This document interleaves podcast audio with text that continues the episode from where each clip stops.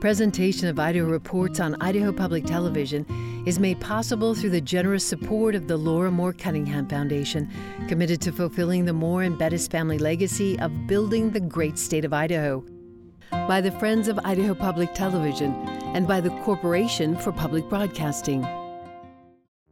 The biggest wildfires so far this season might not be in our backyard, but they're still filling our air with smoke. This week, we talk about the factors and what our leaders are doing to address them. I'm Melissa Davlin. Idaho Reports starts now.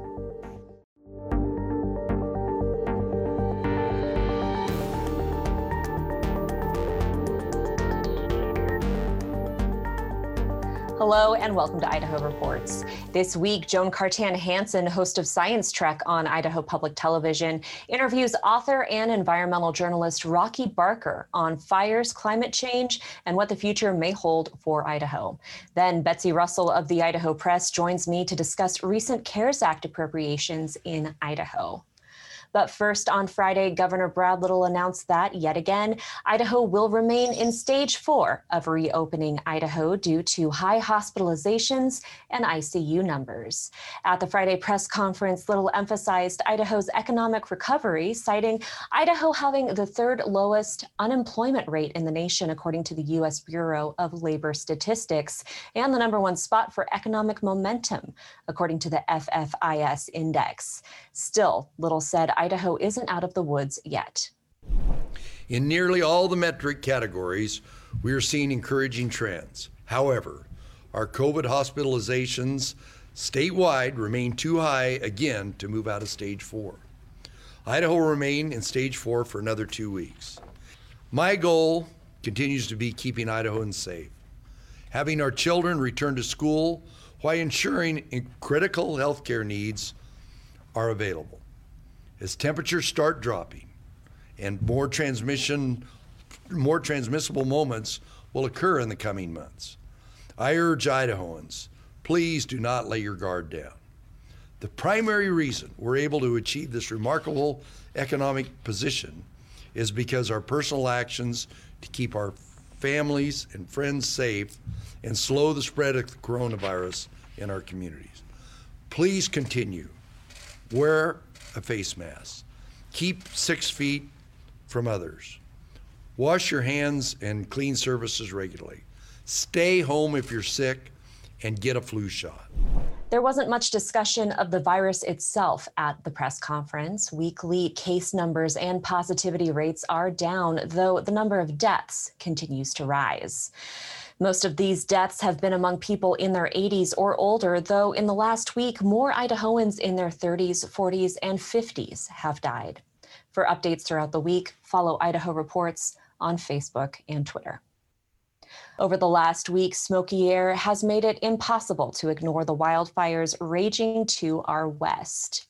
Poor air quality caused school closures in North Idaho and sports cancellations throughout the state, and fires near Lowman and Cambridge forced a handful of evacuations and road closures. And Idahoans know this is a dance we do every year. Another annual tradition in Idaho is the debate over whether climate change or land management is to blame for fire seasons becoming worse in recent years. In 2015, I interviewed scientists at the University of Idaho about how these factors aren't mutually exclusive. Here's a clip.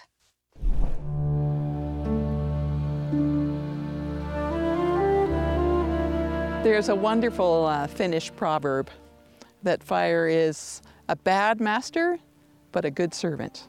In recent years, fire has been an unforgiving master with huge consequences. It's natural to look for a villain. For some, the boogeyman is climate change, others, land management.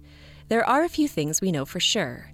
We know that there's been a number of large, expensive wildfires in Idaho in the last decade.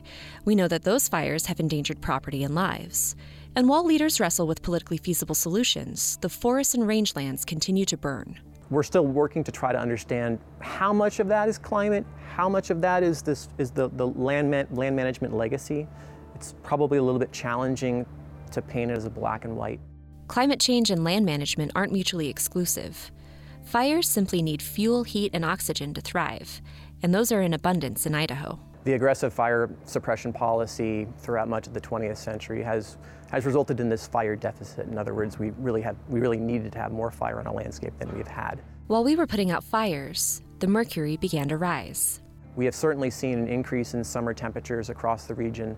Um, we've seen a decrease in mountain snowpack, and those are those are a couple of the ingredients you need for, for big forest fires, especially at higher elevations. We can disagree on the cause, but we can't disagree on the cost. Sometimes the crisis will uh, finally bring people to their senses, and one would hope that uh, the crisis doesn't uh, doesn't just get over and then people move on. I mean, it's it, it is one of those things that needs to be um, on the front burner instead of pushed to the back burner. A crisis in Idaho more than 100 years ago brought sweeping change to our firefighting practices. The Big Burn in 1910 decimated about 3 million acres and killed 86 people. That resulted in more proactive fire suppression policies, including federal and state funding for protection. We also have better equipment, better training, better infrastructure, better fire detection. What has happened in recent decades is we've seen the forest change. If it had burned every six or 20 years in ponderosa pine forests, those little trees would have died. And we would, but they've not died. They've grown up and they've grown to the point where there are ladders from the ground through the little trees, shrubs, little trees, all the way up into the big trees. And so now we're seeing um, more devastating fires. And moving forward, fuel won't be the only factor. Temperatures have increased about 2 degrees Fahrenheit since 1880, and they're projected to go up even more, nearly 3 degrees in the next 50 years. Um, in recent decades, it's gotten warmer. We've seen the fire season get 32 days longer just in Idaho since 1984. And those trends are projected to continue. So, how well do science and public policy play together in 2020? On Friday, Joan Cartan Hansen, host of Science Trek here on Idaho Public Television, and Rocky Barker, author and environmental journalist, sat down for a conversation about climate change and fire in the West and what our leaders are doing to address the issue. Rocky, back in 1988, the fires in Yellowstone were kind of the first major sign that there was a big change in fire seasons. Can you talk about that? You you and I both covered that. So Yes, we did, Joan. And actually at the end of that season, it was, you know, it was the first of of the big giant fires, uh, as we now call them mega fires, uh, since the 1910 fire. And we didn't know at that time it was tied to climate change but if you look back just a, couple of years, you start seeing it. James Hansen that year testified in Congress about the extent of uh, the warming that was going on in the world, and that also was uh, they that was a record uh, drought year and heat year. Uh, they sold uh, you know a record amount of air conditioners in the United States in '88, and uh, more than 700,000 acres of Yellowstone burned. So it, it was uh, you know it was a phenomenal uh, event but we at the time were arguing you know over let burn versus logging it was not really uh, looked at as a climate and, and i a couple of years later uh, coined the phrase that it was the signal fire of climate change after scientists started telling us that our entire ecosystem was going to change as these fires continued and got worse and that was the key they're saying in the Oregon fires, because the forests there are typically don't burn because there's enough moisture in the soil. They don't burn in the mega fire style because there's enough moisture left, but because the earth has slowly been warming, it's been sucking wa- sucking moisture out of that soil. So those those forests that in the past were sort of protected are no longer protected, which is why Oregon is seeing those tremendous fires. That's correct. And you know, you think about this, uh, we used to call uh, North Idaho the asbestos forest because since 1910, uh, you know, there have been a few years of uh, tough forests, but not, uh, uh, you know, nothing like 1910 for the same reason that Oregon, it's wetter. And, but in 2015, we had the same kind of fires as they're having now in Oregon. And, you know, it's just a matter of time until all of North Idaho, and unfortunately, big chunks of uh, Oregon are going to burn like Southern Idaho has.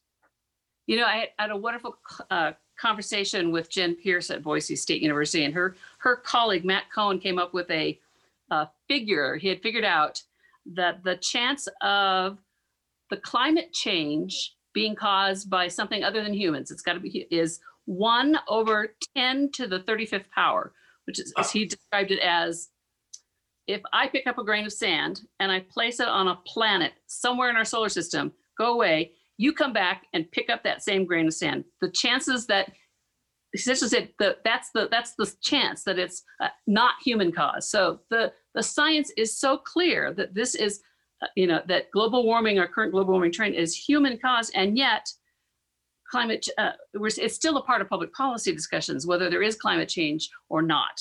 How has that climate change discussion uh, been going this year with such bad smoke levels? Well, you know, it's the fact that we are this year still having this discussion is due in part to an, a very well funded campaign uh, that's gone on since the early 90s to uh, essentially dispute the science.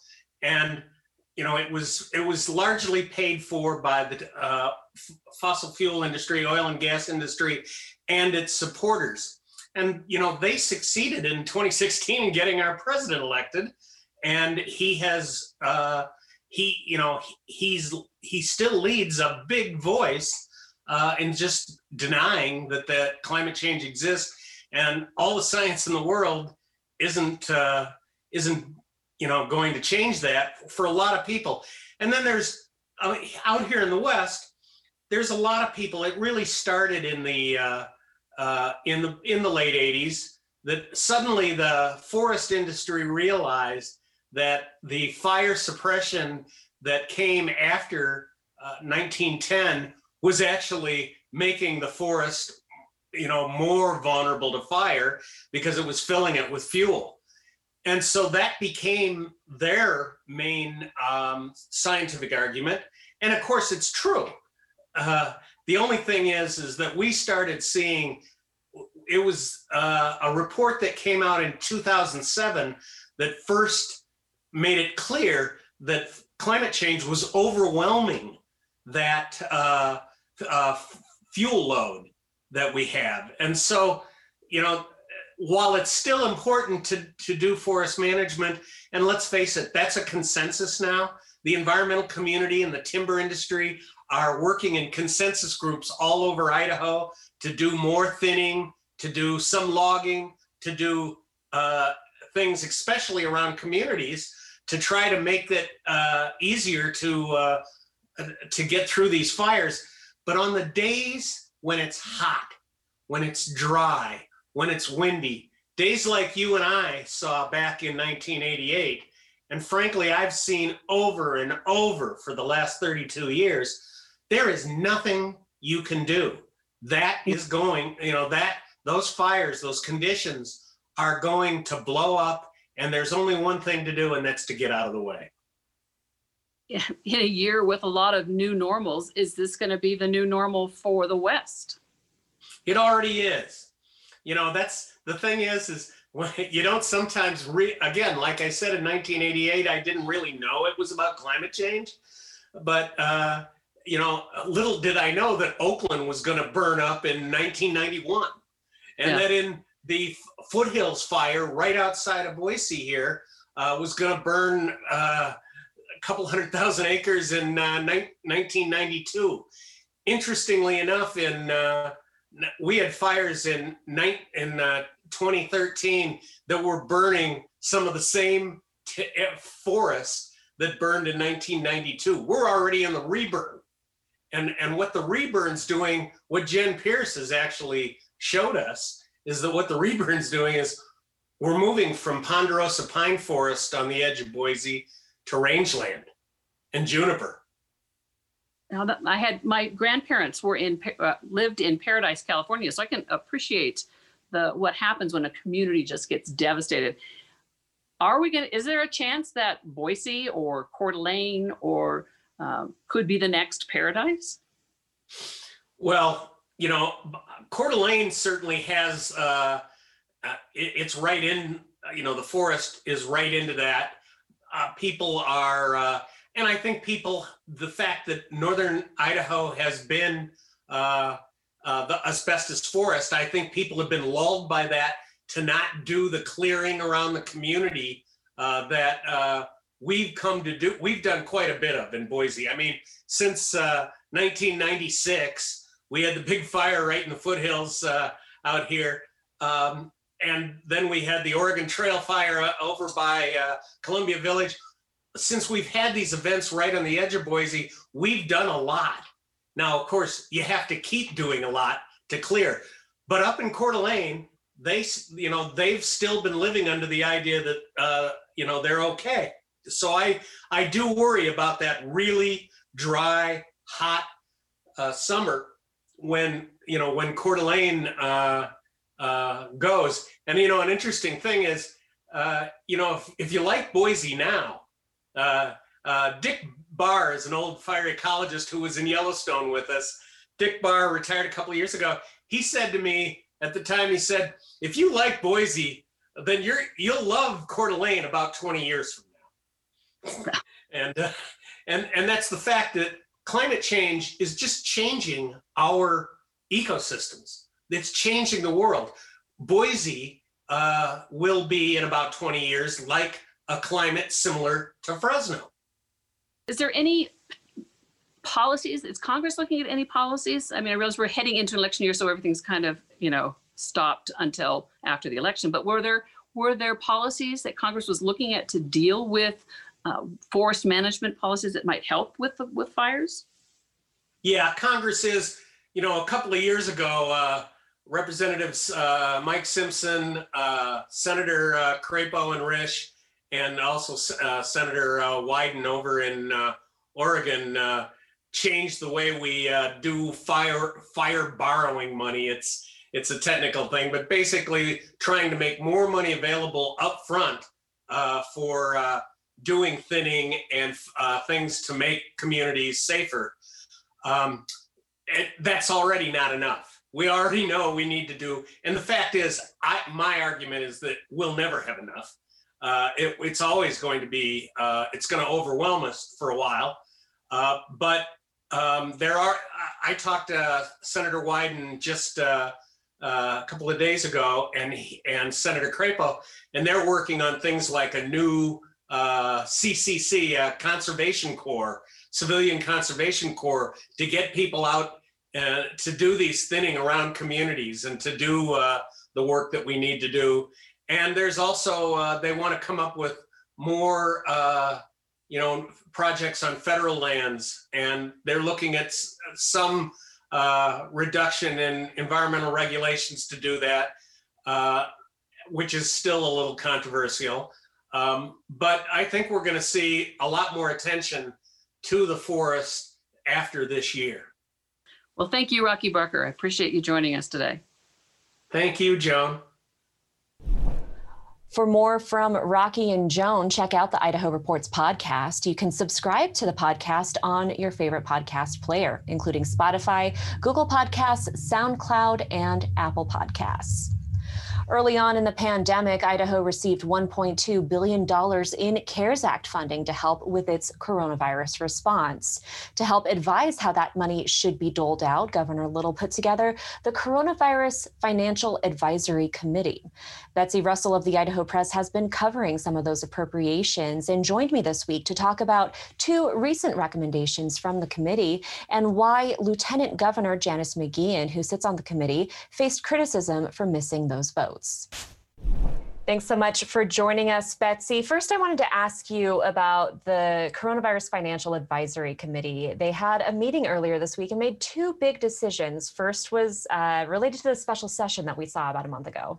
That's right. This was a request from the Boise Police Department for about $69,000 to cover their costs for providing security at the special session. And this was on top of a previously approved request from the Idaho State Police for $78,600. In the case of the Boise Police Department, this was for 27 officers on each of two days and seven officers on a third day for both regular and overtime hours. And as everyone will remember, the three day special session was marked by some pretty unruly protests, multiple arrests, including of Ammon Bundy, who was arrested twice and barred from the Capitol for a year, and the breaking of a glass door leading into the House gallery. Um, basically, a whole lot of police presence ended up being required for this special session. And CFAC, which is the, the um, the sh- short nickname for our coronavirus financial advisory committee voted unanimously to cover those bills but one of the members representative melissa wintrow who did vote in favor of this funding said it troubled her to use the cares act funds for this because she thought they de- definitely needed to be paid and she was glad that they were there but that it shouldn't have been necessary and she basically faulted um, the majority party, the Republicans, for holding the special session in the first place and contended it wasn't worth it with the upheaval that it caused and, and what it produced. Yeah, I'm also curious about something else that came up during that meeting, and it was an approval of a proposal that Governor Little put forth last week having to do with education and parents who are financially affected by online and distance learning.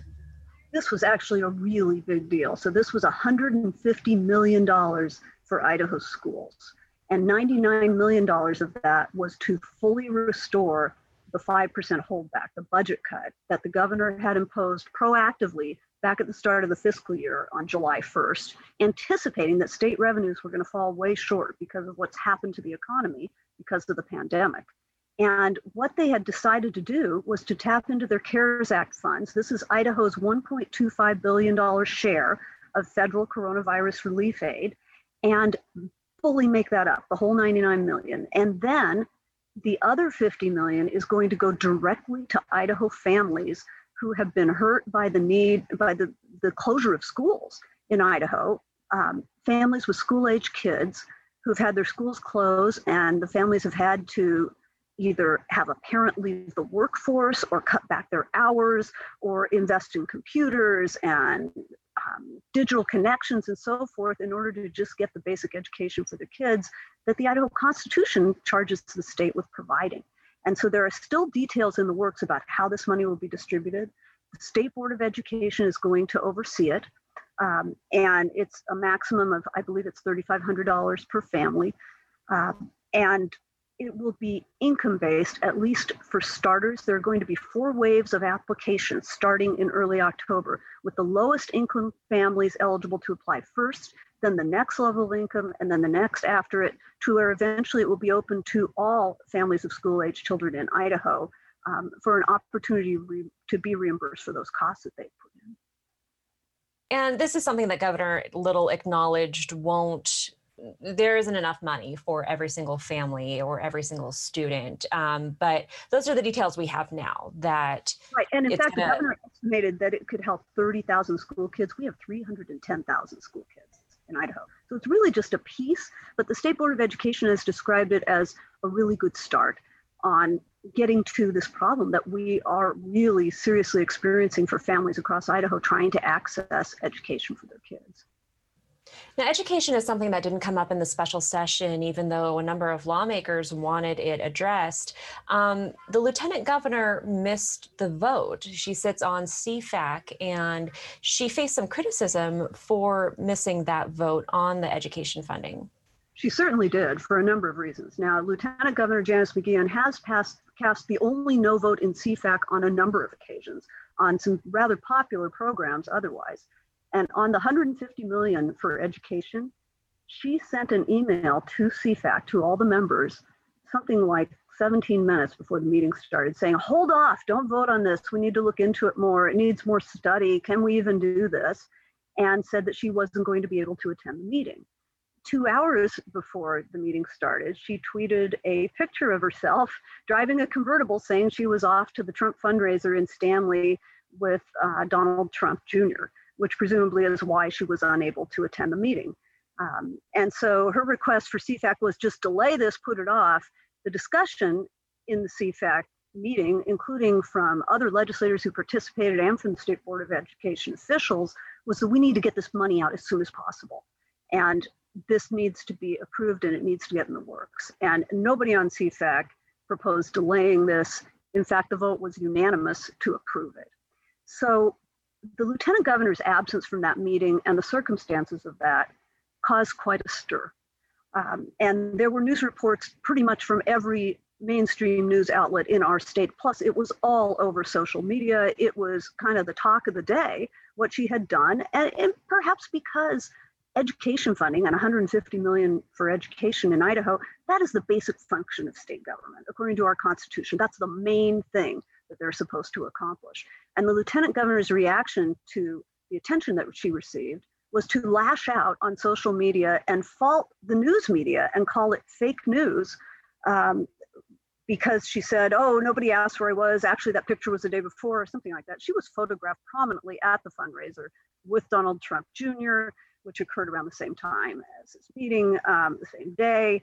And uh, one reporter, Clark Corbin from Idaho Education News, tweeted that he actually put in a formal request to her chief of staff asking when she traveled to the fundraiser, why she didn't appear at, why she didn't participate in the meeting, which by the way was all remote. It was a telephone conference, and received uh, a response back saying she missed it for personal reasons, no further comment. Uh, and I think a number of people pointed out that it's normal for people to participate remotely. And so, even if she was on the road, presumably she could have called in, she could have participated via Zoom. Um, but as you said, there was no comment. Do you know she brought up in her response that there were some lingering questions that she had as to whether it was even legal to use the Federal CARES Act money in the way that the Little administration had proposed. Was this something that came up in the CFAC meeting? It was, and that was something she mentioned in her email, and it was something that CFAC members made a point of asking about and discussing at length. And the US Treasury has issued some new guidance within the last two weeks saying that states can now use a portion of their share of CARES Act money for schools, and up to $500 per public school student will be presumed to be COVID related.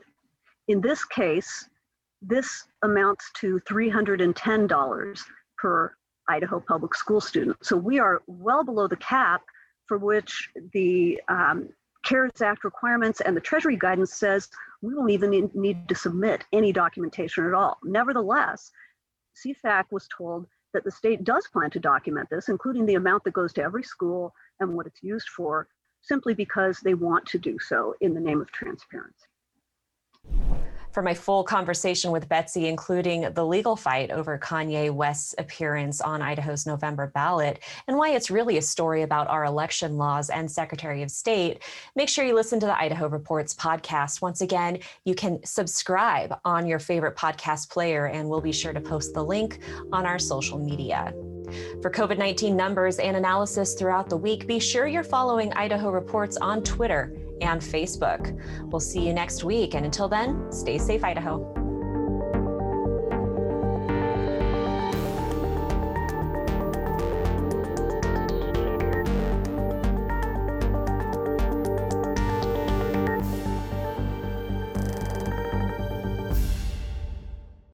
Presentation of Idaho Reports on Idaho Public Television is made possible through the generous support of the Laura Moore Cunningham Foundation, committed to fulfilling the Moore and Bettis family legacy of building the great state of Idaho. By the Friends of Idaho Public Television and by the Corporation for Public Broadcasting.